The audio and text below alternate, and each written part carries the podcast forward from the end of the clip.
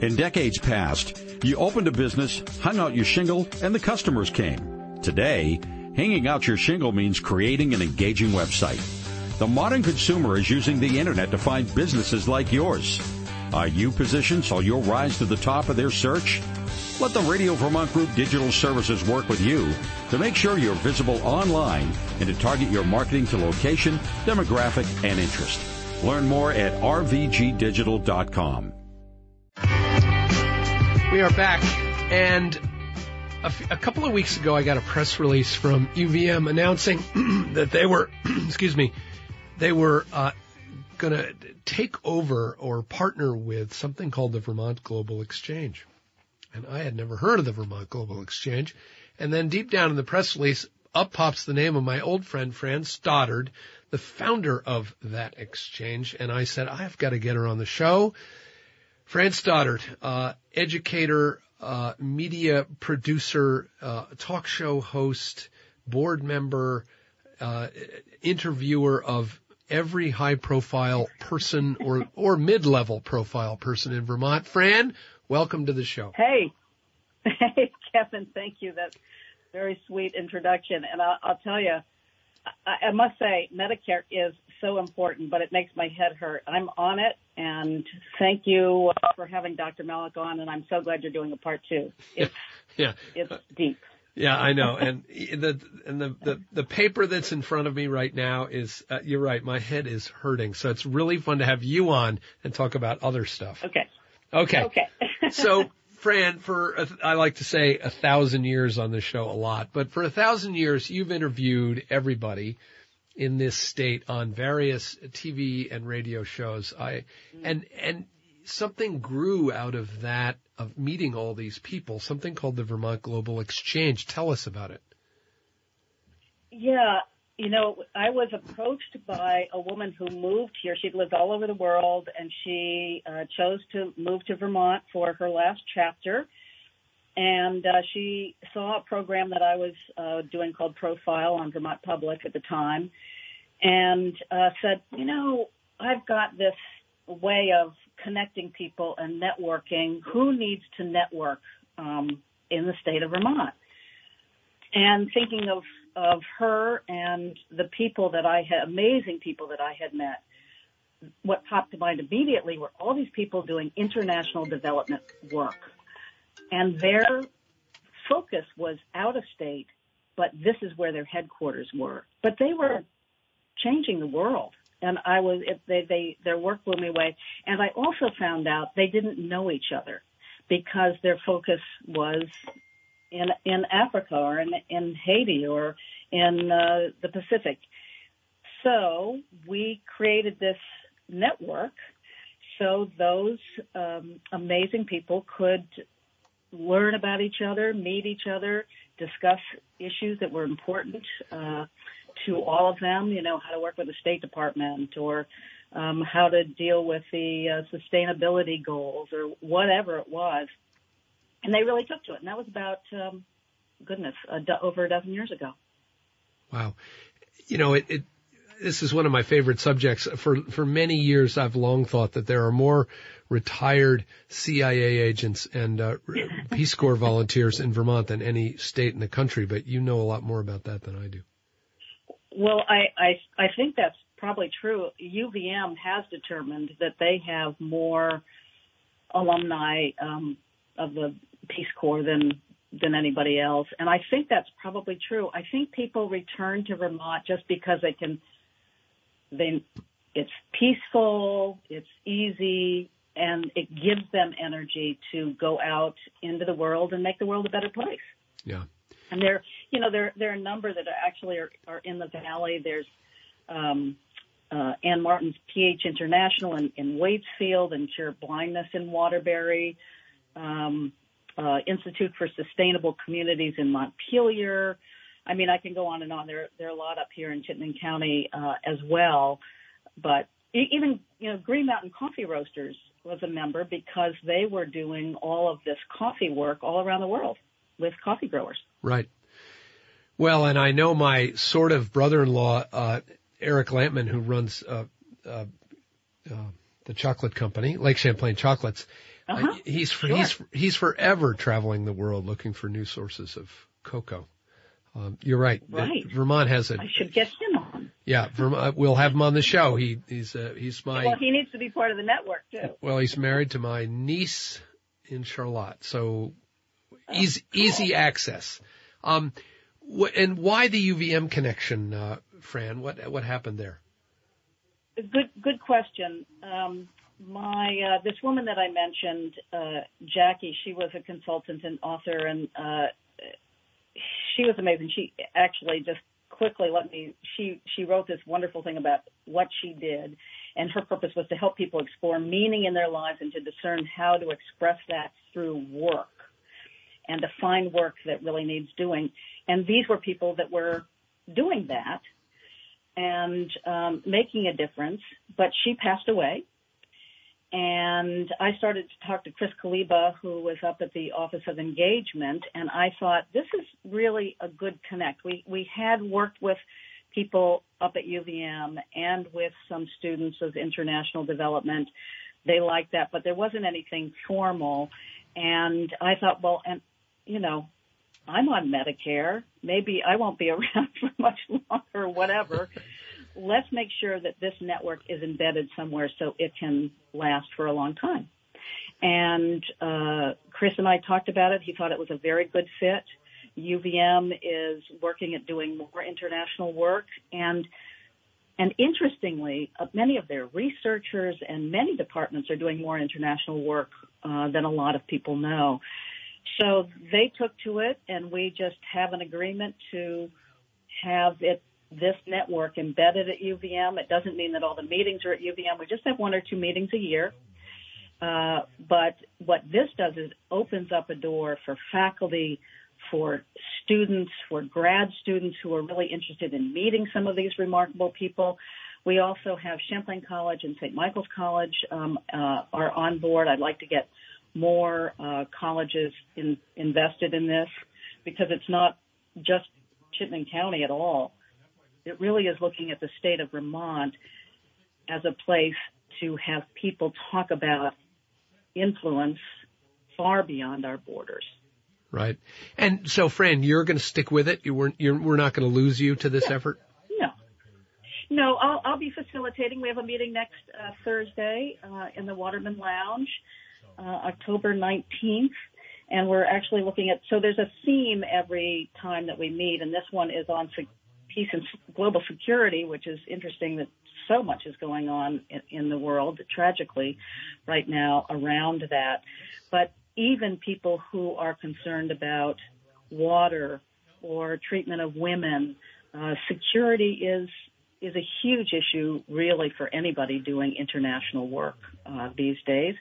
And uh, we have some really interesting speakers. And then we, th- because it's a network, it's really about sharing ideas and sharing wisdom. And uh, we'll be doing that also um, on Thursday.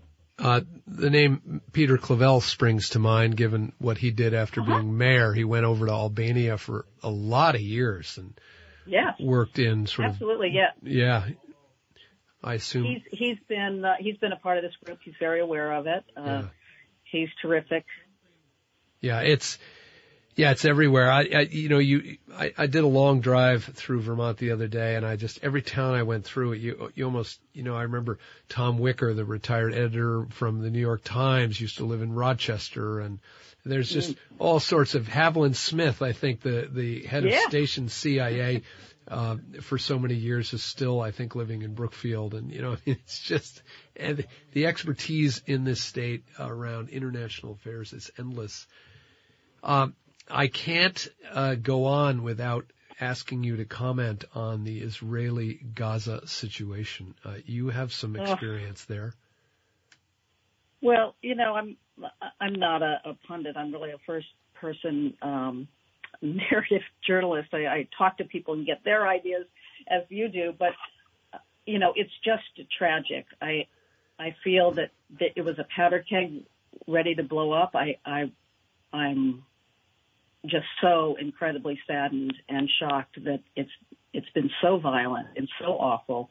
But the fact that you know people haven't really worked hard at figuring out, you know, a two-state solution or something that's going on there. It just, I just worried so much about that part of the world and felt that something horrible was going to happen, and it is. It's and it's happening now.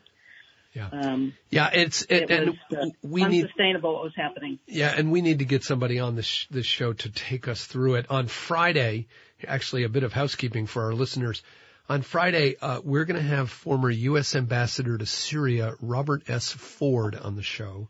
Uh, he's mm. in he's in Turkey right now, but he's going to call in from Turkey because he's an expert on the on the region, and I think he's a sober voice in this. It, it's it's increasingly di- more difficult to find sober voices because we're conflating Hamas with with the Palestinians and Gaza and right. and it's it's I think it's I read some of President Biden's uh, speech that he gave yesterday in which he gave support to Israel but tried to separate Hamas from Gaza from uh, from the Palestinians so that from the Palestinian people I think that's absolutely right. essential and from the West Bank and what's happening in the West Bank is very different from Gaza.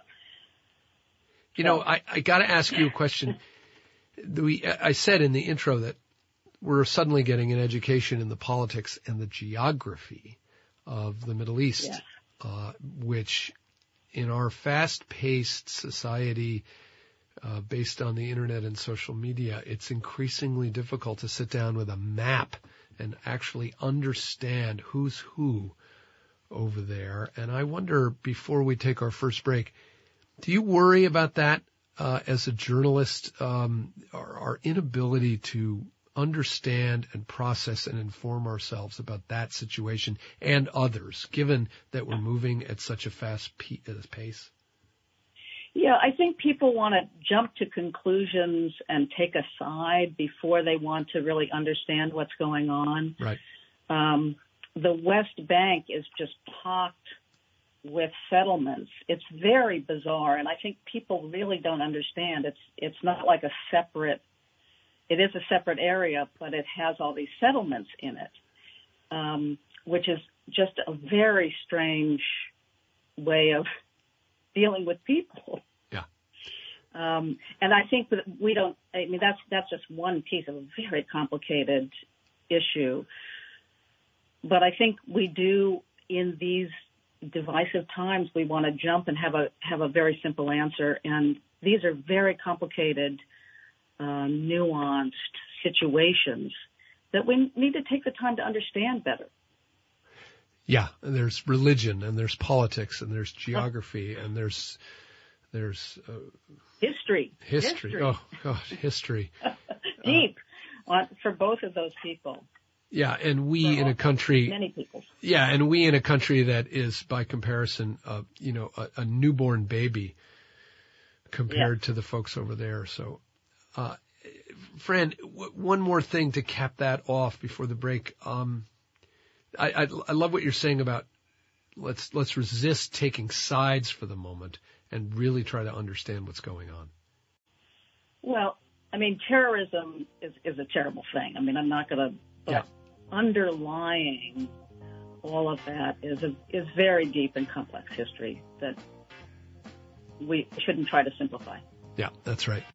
Fran, you spent a lot of time with the Orton Foundation, uh, exploring, uh-huh. exploring, uh, towns and sort of what makes this uh, state tick. And I want to go back to your global exchange effort and why people come here, uh, when they are looking for the next phase of their lives. I think there's a connection there. Can you can you talk more about that? Why do people come here, and what did you discover at the Orton Foundation that makes them come here? Well, it, it it's interesting that those feel like two very different things because the Orton Family Foundation principally works outside of Vermont. Right they are really focused on rural towns and helping uh, rural towns, you know, kind of find who they are and what's important to them. And it came out of Lyman Orton's. Um, he was on a select board when Weston, uh, Vermont had had a big issue that divided the town, and it's they have they created a wonderful process for towns and some Vermont towns um, have done it, and I do small facilitations with some of those ideas. Uh, but they, he mainly works, or their, that foundation mainly works out of state.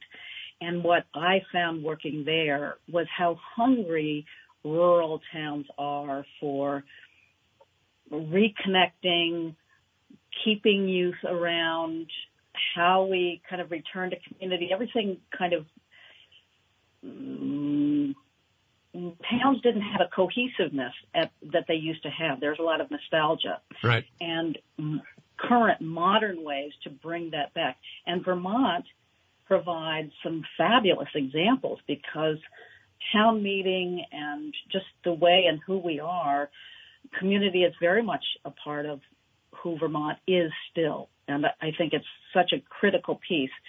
So, um, I don't know. I'm answering your question. You are, you are, but knowing all that, knowing everything that you know, let's assess where we are in Vermont. Uh, mm.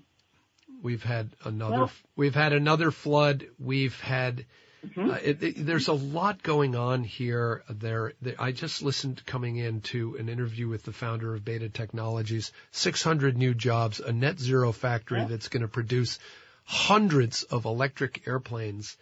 Uh, it feels like the city, the, the, sorry, the state is kind of on the move, and yet there is great difficulty in places like Burlington with fentanyl and mm-hmm. homelessness, and um, both are existing well, side by side.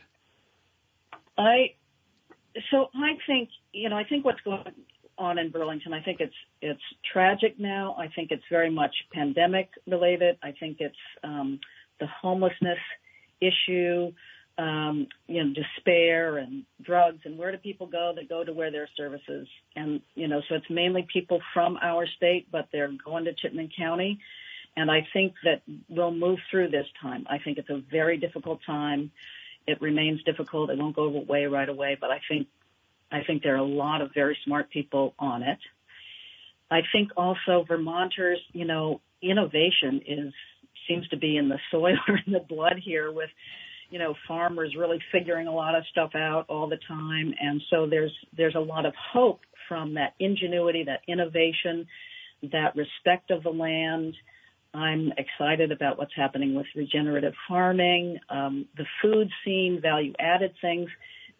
You know, dairy is that's really a tough nut, but that's you know there are international again weirdly international um, uh, powers that be are are are just really making that um, uh, pretty, a pretty tough road to hoe, and and we we know we're losing a lot of farms there, but there's so much good stuff happening this is it's it's a it's a tough time. Again, I'm not a pundit, but I'm so hopeful for Vermont. I think Vermont is is not necessarily exceptional, but it is unique, and I think our sense of community and our our real respect and love of the land is going to continue to serve us really well.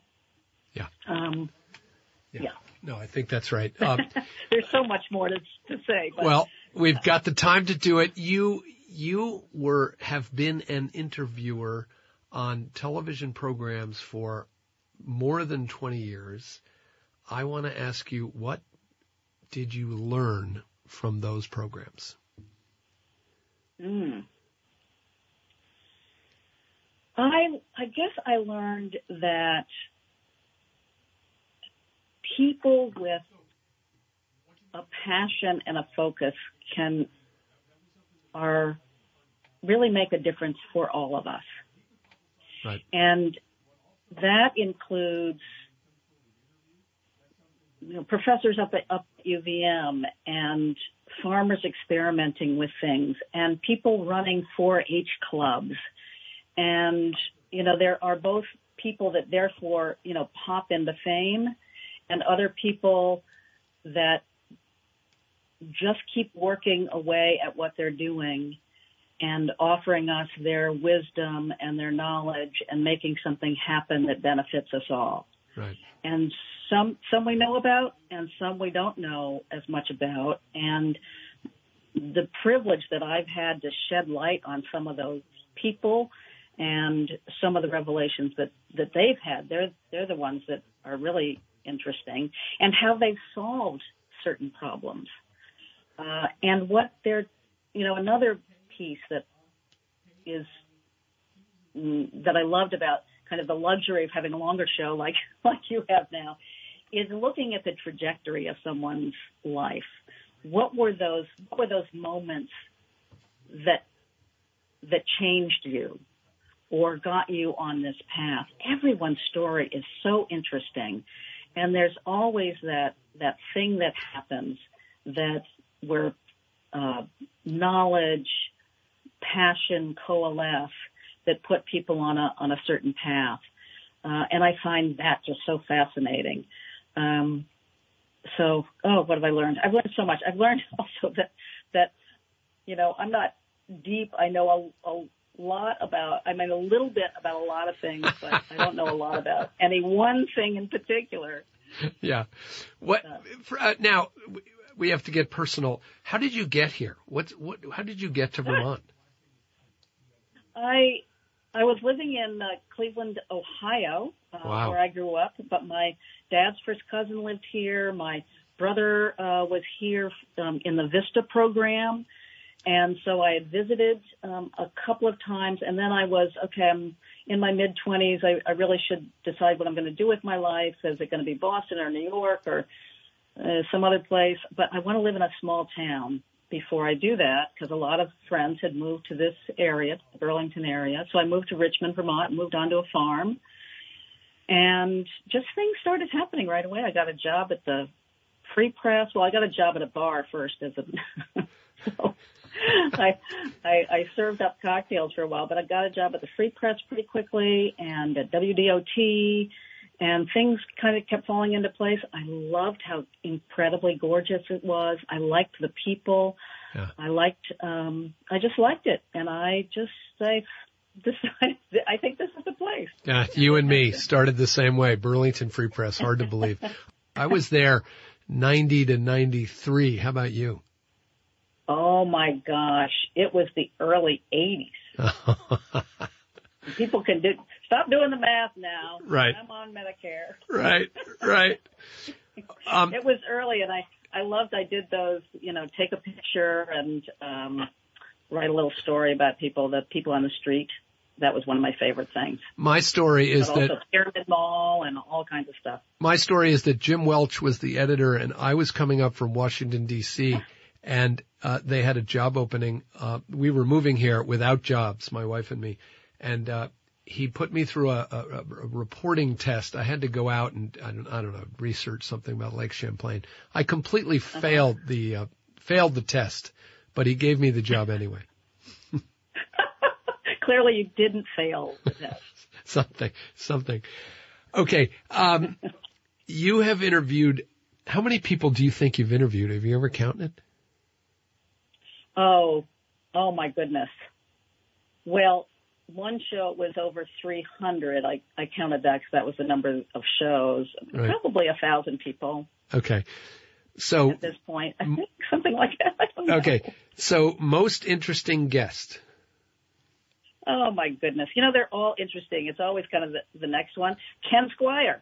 Oh gosh. Tell us about that. Ken, if you're out there, here we go. T- tell us, Fran. W- Was he, was he polite? For the most part, he was, uh, he had his moments Yeah. because he had strong opinions and he was awesome. I just, I, I think he's just the best. Yeah. It was so fun. It was so fun to interview him. Um, but you know, there, there have been, um, there have been so many and they're all so interesting. And, and again, it's not really the, the most famous people. Though actually one of the one of the things that just popped into my head for some reason, there was a guy named Sakyong Rinpoche who was the head of a, um, a Buddhist meditation center, and he came on and he had a whole entourage, and he had these beautiful yellow robes and he kind of was like the sun and he was this beautiful young man and his father actually had opened many places around the United States, but got into trouble. He he kind of um, he got into trouble. so I had to talk to his son about that a little bit, but it was it was so interesting his whole entourage and how he presented himself and um anyway, he he comes to mind. Couples I love doing, the Leahys doing both um Senator Leahy and um Yeah. and his wife was really touching. Yeah. And anyway, that was always interesting when I was able to get um a pair on. That was fun. Scariest guest? Mm. Well, I I interviewed E.L. Doctorow, and Yeah. he was so angry at UVM when I picked him up to take him to the studio, and he was like, "I don't know why I'm doing this interview." He was really- so that was I didn't know it was going to be as scary as it was, but I calmed him down on the way there because I anyway somehow, and we ended up having a, a perfectly lovely interview. Um, David Sanger, because he's so smart, he's a Yeah. New York Times uh, correspondent. Yeah, Liz has a has a house in Weston, Vermont, as I recall. Yeah, Yeah. right, right. Uh, Gwen Ifill, what a privilege. Um, They uh, loved interviewing her, but you know I was a little nervous about it. Those are those are people kind of from out of state. Uh, though, though David, yeah, David lives, yeah, he lives down in Weston. How about uh Um, how about governors? Uh best governor to interview? Well, Phil Hoff was really interesting because he was so candid about his alcoholism. Yeah. I was just really shocked. Yep. And it, and that's so helpful to people to hear that kind of honesty. And uh, which also brings up Madeleine Kunin, who I've interviewed a number of times, and her work on um, growing older and Yeah. talking about death and dying. Yeah.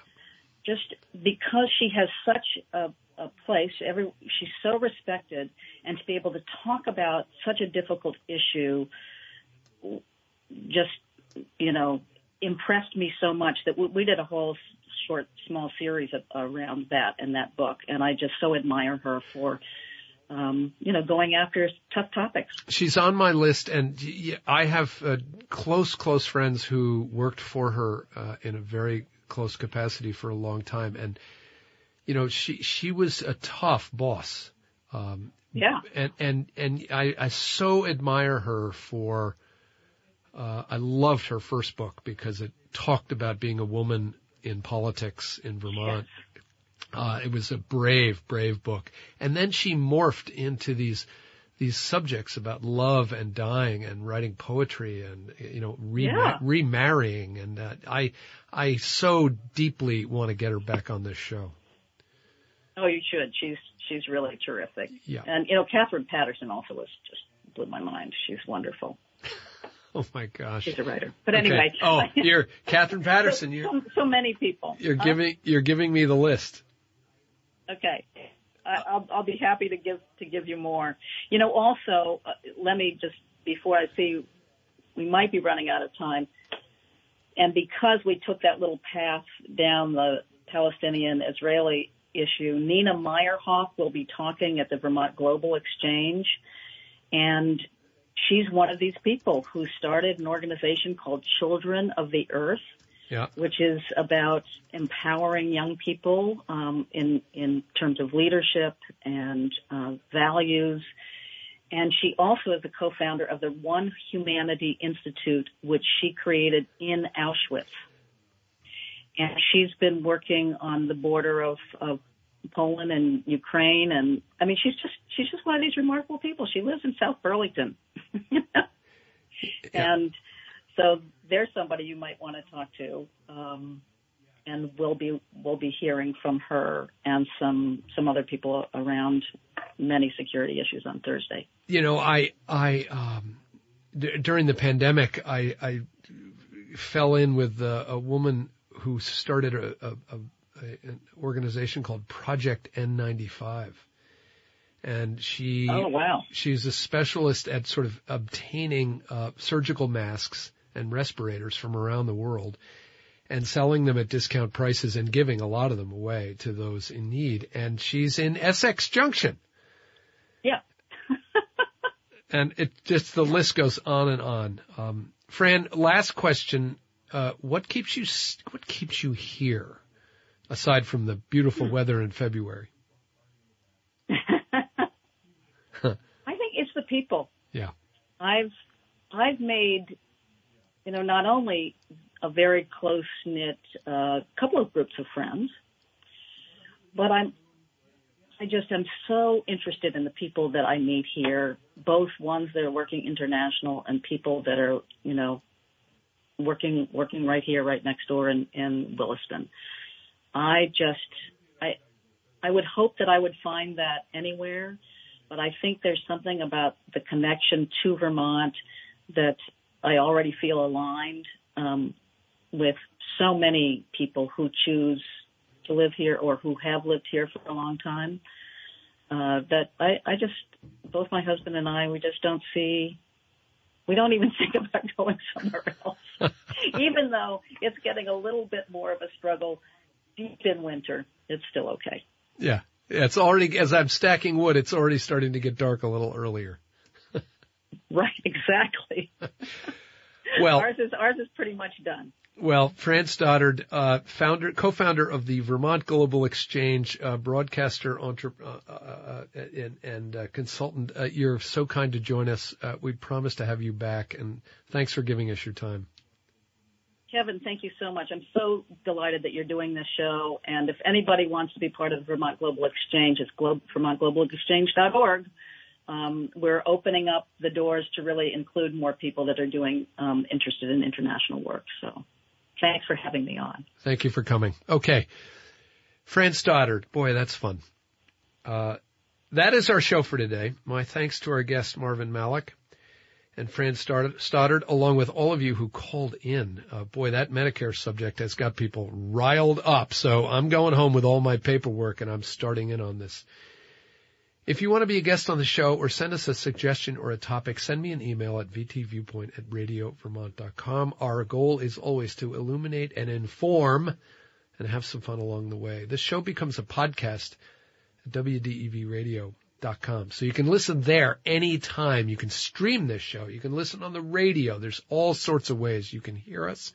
I am here Wednesdays and Fridays. You can find me at kevinkellis.com where you can subscribe to my weekly newsletter called Conflict of Interest. I'm on Twitter and Instagram.